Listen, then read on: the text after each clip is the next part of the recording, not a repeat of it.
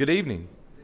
We're thankful for your presence this evening again, as we were for those of you who were able to be with us this morning, as we want to examine for just a few moments tonight and continue in a study that we've been doing for uh, just a little while now around the one word study.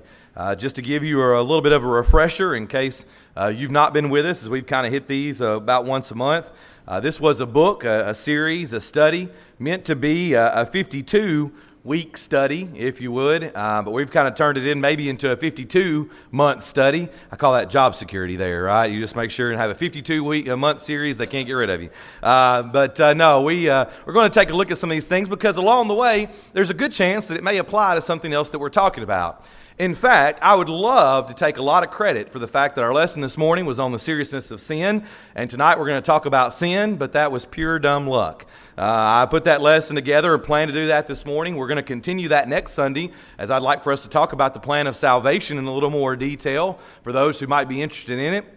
So I thought, well, we'll talk about the one word study tonight. And as I thought about that a few weeks ago and kind of planned on that when I got to really studying this week, and I realized that we are going to talk about the word sin tonight. Oh, that worked out pretty fancy, but I didn't exactly intend for it to be that way. But I hope that you'll be able to take something from the lesson tonight. Obviously, I hope that's always the case. But at the same time, when we think about the seriousness of sin, I, you know, it's one of those things where I kind of feel like we sometimes say you're preaching to the choir, right? I mean, most of you are here because you've thought about that. Most of you are here because you've already considered the seriousness of sin. Most of you are here because you become a Christian and you want to be here because you want to worship God, because you've had your sins washed away by the blood of Christ. So, so what more could we talk about? What could we really say? Well, tonight I'd, I'd like for us to just try to take a moment and touch the tip of the iceberg, if you will. Uh, I do not claim to be a Hebrew or Greek scholar in any way, so when we talk about some of the words that are used in just a moment, we could spend whole, uh, you know, whole semesters, if you will, if you were in college in a semester type setting, looking at some of these words and the way it's talked about. But I'd like for us tonight just to touch briefly on the word and then ask ourselves some questions as we think about this idea of sin. A definition, if you will, at first, it may be a little small for some of you, but it says, excuse me, sin is any attitude of indifference or unbelief or disobedience to the will of God revealed in conscience, law, or gospel. Whether this attitude expresses itself in thought, word, deed, or settled disposition and conduct. Now, that's a quotation from the International Standard Bible Encyclopedia. Again, there's lots of different places that we could go to examine what sin really is. But this is just one particular definition that went along with the study. Again, there's actually two books that go along with this study, and I kind of try to pull from both of them to help our thoughts for the evening. But this is just one. Any attitude of indifference, unbelief, or disobedience, which is what I think we usually think of in regards to the will of God we kind of understand what sin is. You know, maybe you, you had a child one time who wrote you a note, you know, and the child says, Well, I'm sorry for my sins. And you say, Well, you know, yes, you were being disobedient, or yes, you know, maybe you, you were not doing what you're supposed to, but, you know, do we call those sins? Well, in a sense, yes, but at the same time, when we think about it, maybe not, because when we think of our children, we don't think of them as sinners necessarily until they become a little bit older. And again, I'm talking about little children, uh, not necessarily those who are becoming around the age of accountability. But this is a, a type or a way to think about sin. Let's talk about a couple of words that are used in the Bible. The first one is from the Old Testament, the Hebrew word hatah, if you will. Now, I've seen this spelled different ways. One is H A T T A T H, more like hatah with an a T H on the end, but this is one in particular. If you've got your Bible, to help illustrate it, look at Judges chapter 20.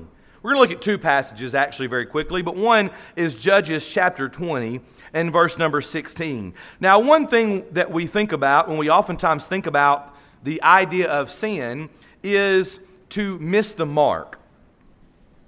To miss the mark. And this word, hatah, deals with to fail or to miss the mark. Now, notice how it's used in Judges chapter 20 and verse number 16. I, you probably will not find the word sin there. But in speaking here in Judges 20, verse 16, about the tribe of Benjamin, and the tribe of Benjamin had trained, if you will, we'll just say them, they're called slingshot experts, if you will, in a sense. And in Judges chapter 20 and verse number 16, we are told that they learned how to sling a stone at a hair's breadth and not hata, not miss, not fail or miss the mark. Now, you would not want to be the one standing there with the hair raised up on your head to test and see, because if they hata or miss the mark, they're going to maybe knock you upside the head there. But yes, they were trained to not fail or miss. Now go over to Proverbs chapter 19. Proverbs chapter 19 in verse number 2. Proverbs 19 in verse number 2. We're going to look at the New Testament. And a lot of times with the New Testament, we think about this idea of missing the mark. But in Proverbs chapter 19 and verse number 2, we see a proverb here, a, good idea or a good thought for us, as it says, Also, it is not good for a soul to be without knowledge, and he who hatas or sins, who, and he sins who hastens with his feet. We see a warning here against making hasty decisions because you're likely to hata or miss your way or miss your destination. Now, again, we could spend a lot of time tonight talking about these words, in particular, this study and, and looking at these books that are given. Uh, there are at least five different Old Testament words that are given to look at that talk about a missing of the mark, like this word that's on the screen, or a rebellion a transgression, and iniquity. All of these things we know. We sing about them, we talk about them in that way. But when we come over to the New Testament and the Greek, we see another word here, hamartia. If you've got your Bible, look in James chapter 1. James chapter 1. Now, again, in this particular study, there are at least seven, seven New Testament words that we could look at that say the same things transgression, uh, wickedness, uh, even lust or think desire that is forbidden. All of these different things talk about sin or are translated as sin. But in James 1:15, we talked about this verse this morning. Then when desire has conceived, it gives birth to sin, and sin when it is full grown brings forth death. Hamartia, missing the mark. If you've got your Bible there open, flip over a few pages to 1 John. 1 John chapter 3 and chapter 5. These are the verses that we typically turn to when we think about the New Testament. 1 John chapter 3 and verse number 4. John says, Whoever commits hamartia, whoever commits sin, also commits lawlessness, and sin is lawlessness. So we say that a lot. Sin is lawlessness. Go over to chapter 5 of 1 John in verse uh, number 17. 1 John 5 and verse number 17. All unrighteousness is hamartia or sin, and there is sin not leading to death. So unrighteousness or lawlessness is sin. What are we talking about? We're talking about missing the mark. We're talking about missing the mark of God's demands or God's requirements. That's what happen, happens when we sin. Go back to the Old Testament example we looked at just a moment ago, there from Judges chapter 20 and verse 16, with the slingshot experts, if you will. Were they aiming to miss their mark? No, they were aiming to hit the goal, but they may have missed the mark, or that hata word there. So, a lot of times in our life, as we think about sin, we're not always trying deliberately to sin, but sometimes we do miss the mark. That's what we need to consider when we think about the seriousness of sin. Failing to do what God has told us to do. Now, in our Bible class this morning, we talked about the idea of sins of commission, as we sometimes say, and sins of omission. We can break it down into that category or those categories as well. When we sin, we're missing the mark. Not just failing to do something sometimes, but missing the mark, missing what God has set for us as the goal. Now, what I'd like for us to do in our last few moments here together this morning is ask a few questions. I mentioned to you that one of the books that goes along with this study is a uh, is a devotional type of book, and sometimes it gives forth some good thoughts. I'd like for us to look at a few passages and consider a few things. If you've got your Bible, look in Genesis chapter 3. Genesis chapter 3. We were here this morning again as well because we think about where sin begins. Where sin begins. In Genesis chapter 3, in verses 1 through 13, we get this idea, as we know, of sin, of the temptation, and we sometimes call it the temptation and the fall of man. Now, one thing that's interesting is I, I share with you from this book, uh, you know, I have to kind of look through it, you know, and decide what would be best. Of course, how much time do we have to try to fit into the lesson? What may not apply? Well, I'll tell you, this particular devotional thought begins with the idea of one of the most exciting and beautiful things in the world is snow. Well, since we don't know what that is here in Tennessee very often, we're just going to skip over that part, uh, at least the way that our winters usually go down here sometimes. But of course, you get the idea and understand that. But what he shares from this particular first devotional, I like, is in Genesis chapter 3 who's responsible for sin? Who's responsible? Well, we don't know exactly how long the earth was without sin. But of course, here in Genesis 3, Satan tempts Eve and Eve tempts Adam, and when they yield, sin enters the world, as we talked about. So, who's responsible? Well, what happens here in Genesis chapter 3, kind of back to our lesson even last week about things that are humorous, is something that happens to us. What happens when the question comes about of who's responsible? When God later asks them about their sin, who does Adam blame? Adam blames Eve. Who does Eve blame? Eve blames the serpent. Who does the, well, we finally get to the end there, right? But how many times does it work its way up and down the ladder in our lives as well? Who is really responsible? Of course, I think you know the answer. We are responsible when we sin. We may influence others from time to time, and others may influence us, but each of us is responsible when we sin. Maybe that's the toughest part sometimes for us as we consider what sin really is and how it affects our lives is we have to ask the question, who's responsible? Sometimes that's a little easier to answer than others. Sometimes it's a little harder to answer. There's probably quite a few counselors in this world who have spent a lot of time with people trying to understand who's responsible. We sometimes make the, uh, anecdote and think about the idea that when someone, uh, you know, is a mass murderer, maybe, or something along those lines, they say, "Well, my parents didn't love me enough, or didn't didn't hug me enough." What we're getting back to is who's responsible? Because yes, maybe there was a lack of caring and love in the home, and maybe that affected the way that their life turned out. But each one of us is responsible. And again, we don't have to go very far just there in Genesis chapter 3 with the first one, we sometimes look to blame other people. Who's responsible? It's a very important question as we begin to think about sin. Number two this evening Will I be touched? If you've got your Bibles, look in Romans chapter 3. Romans chapter 3. Will I be touched by it? A preacher tells the story. He says, There is a man I know who goes to a poverty stricken area of Central America at least once a year to help the homeless. He says that each time he goes, he returns home with what he calls as a traveler's sickness.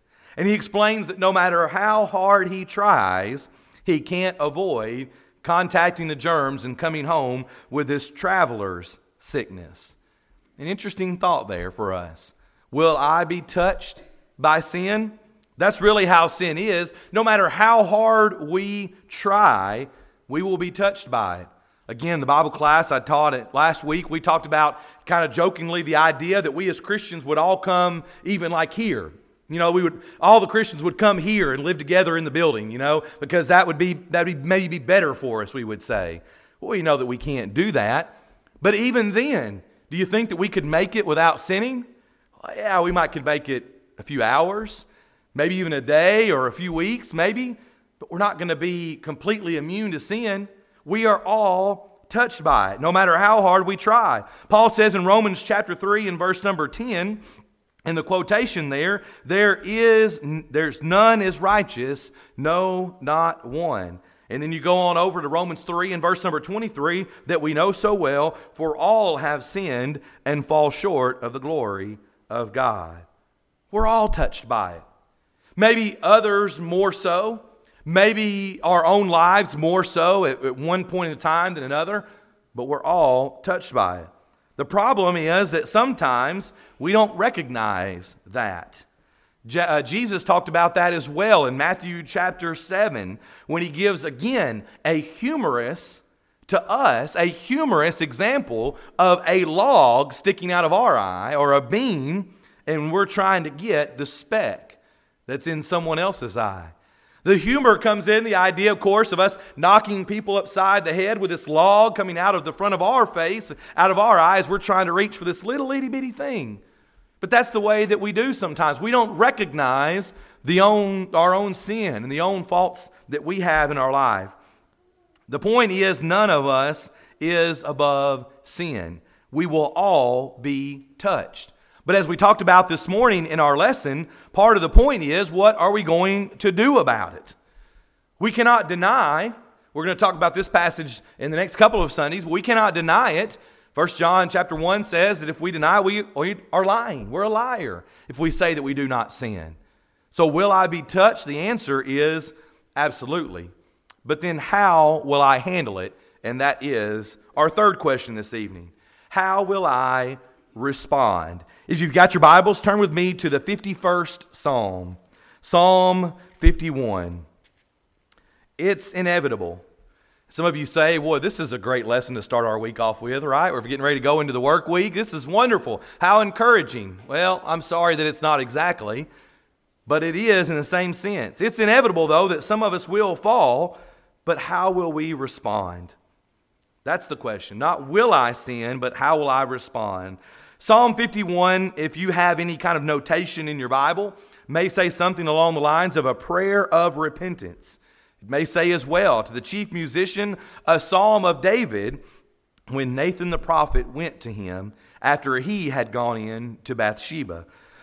we know the, very well the story of King David's sin with Bathsheba, and we know as well his attempt to cover it up. But can you imagine?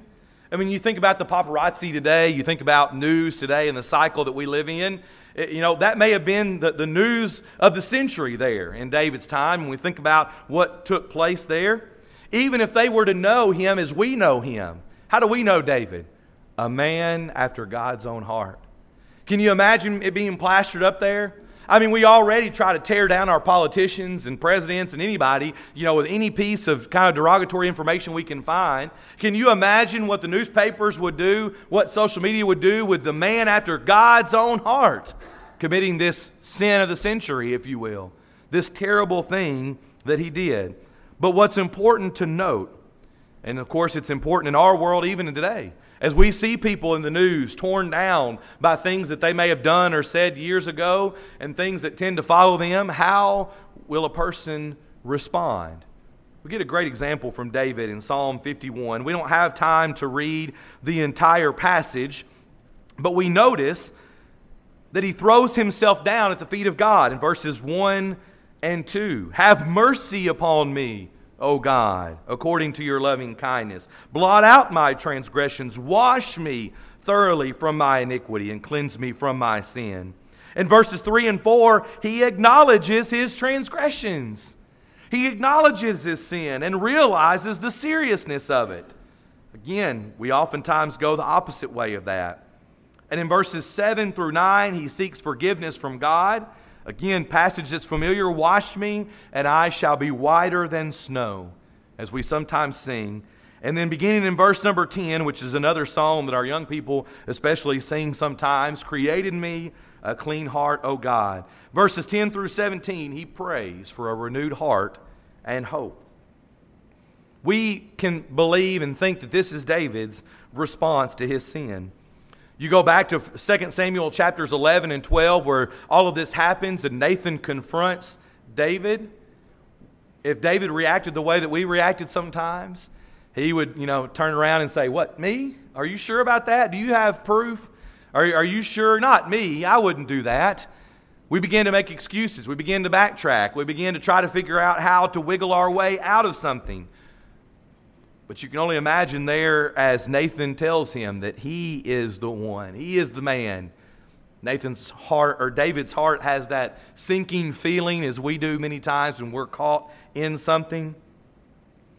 And rather than try to turn it around on, back around on Nathan, rather than try to deny it, rather than try to blame somebody else, David says, Yes, I, I did, and I need the forgiveness of God. How will I respond when sin enters into my life? That's something that we try and ask for us ourselves to consider each time that we're together. As we extend the Lord's invitation, as we take a moment, even on Wednesday night, to come in here for just a few moments. The whole point is so that if there's anyone who has a sin that they need to respond to, and we call it responding to the invitation, that we will respond in the correct manner. Being willing to admit that and ask for forgiveness from God. One final question here, and the lesson will be yours. Number four, how bad is it? how bad is it? If you got your Bible, look in Matthew chapter 27. Matthew chapter 27. How bad is it?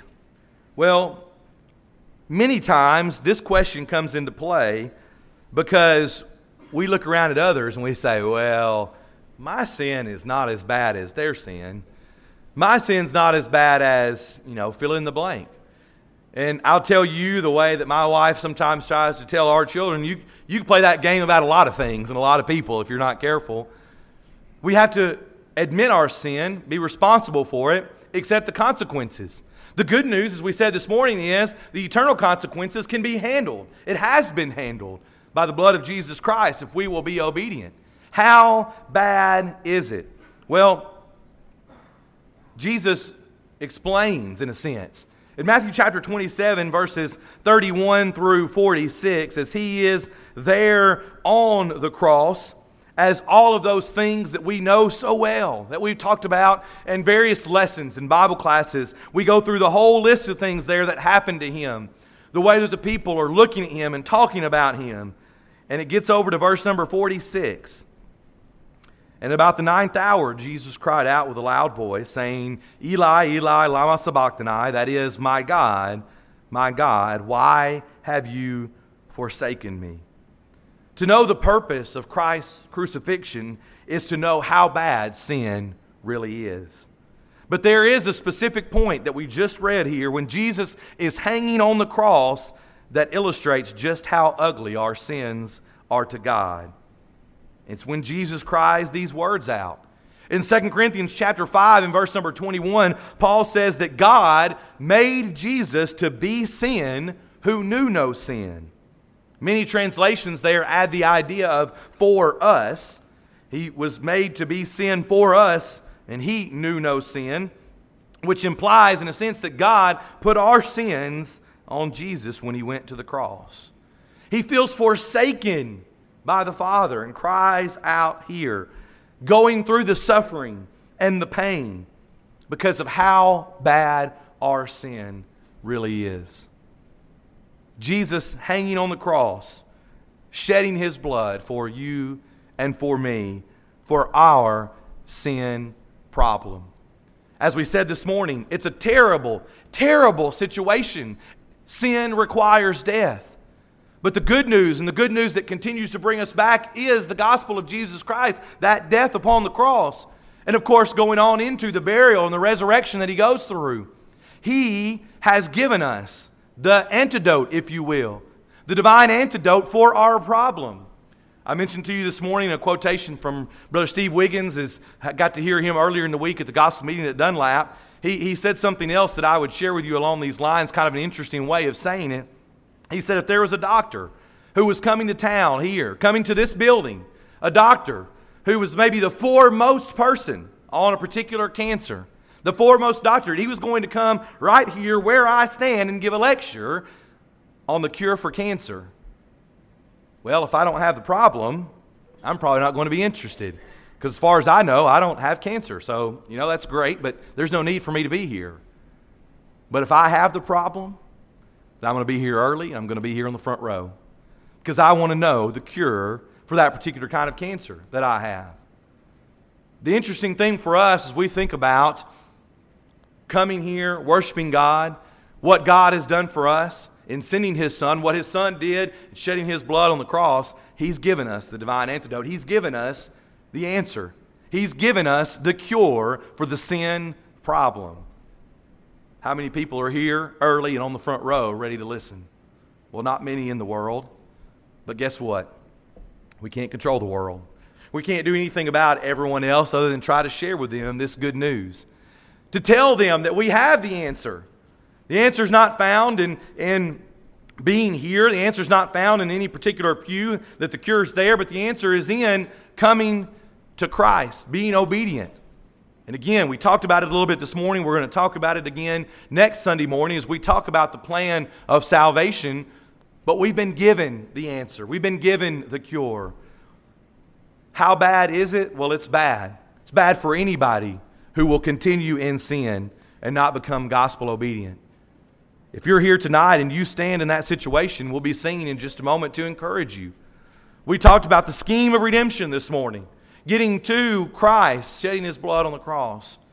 God willing, next Sunday morning, we're going to talk a little bit more in detail about this plan of salvation. What's it all about? Many of you have participated in that, and we're very thankful for that. But maybe it would help us to have a little refresher course as we study and share with others. Maybe you're here this evening and you've done that. You've obeyed the simple plan of salvation, but maybe you've messed up again, as we oftentimes do. Maybe you've not been obedient. Maybe your life has not been in accordance with the will of God. Maybe you stand in need of making a confession to God, repenting of your sin, confessing it to Him, either in a private nature or in a public manner as well, so that He will forgive you. He said He would, and He's faithful to His promises. And whether you're here tonight and you need to become a Christian or come back to Him, or maybe you need the prayers, this good congregation, sin is a terrible problem, but Jesus is a wonderful answer. If you need to make a change, would you consider doing so even now as we stand together and as we sing?